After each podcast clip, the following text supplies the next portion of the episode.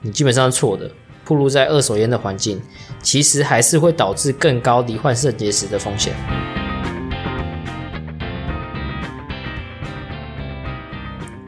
Hello，大家好，今天要跟大家聊一下肾结石这个议题，也是很多人关心的。大家知道的肾结石是尿路结石最普遍的状况，成因大概就是尿液浓度上升导致矿物质沉淀所造成。根据结石成分，又可以分为。草酸钙结石、磷酸钙结石、尿酸结石，其中草酸钙结石占大多数，大约七十五 percent。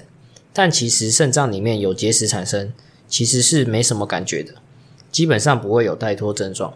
但是如果不小心掉入泌尿道，那可真的是痛不欲生啊！统计上，以台湾人体生物资料库参与者资料中，罹患肾结石的风险大约是十五 percent，男性罹患率是女性的两倍多。而且理论上，地理位置比较干、比较热的地方比较容易发生，但是在他们的资料里面显示的是南投县罹患率高于其他县市，这可能要有其他研究者去做研究才可以知道原因。那再来是稍微讲一下研究怎么进行的，它是利用台湾人体生物资料库的问卷调查去做的研究。这个研究有将近两万人，平均五十一岁，八十 percent 是女性。基本上就是利用详细的问卷调查结果与身体检测数值去调查这将近两万个人在长达四十七个月间二手烟铺路的习惯。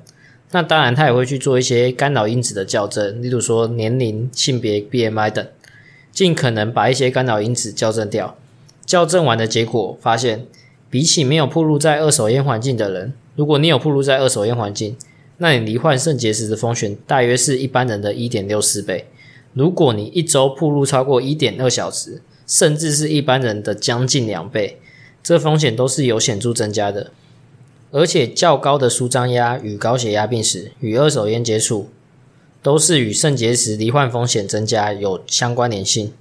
另外，研究团队也针对其中八千多位参与者进行每日饮食与肾结石的关联分析，结果发现多喝水确实可以降低肾结石的发生。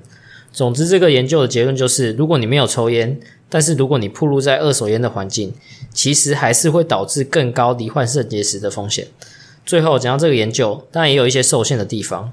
首先，第一个就是我们讲到，它是用问卷健康报告的方式去调查每个人的暴露习惯与饮食习惯，那当然会有实际上的落差，不管是记忆也好，也很难去详细的记录。其次，肾结石的认定是根据自述报告，没有影像学的证实。第三，缺乏前面所说的肾结石的类型分类，尽管大多数的肾结石都是草酸钙沉积。第四，没有儿童与孕妇的参与者，只有收集没有怀孕的成人。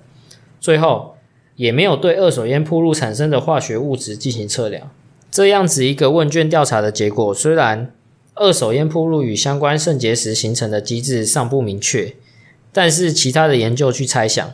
接触二手烟可能跟吸烟者产生的肾损伤是相似的。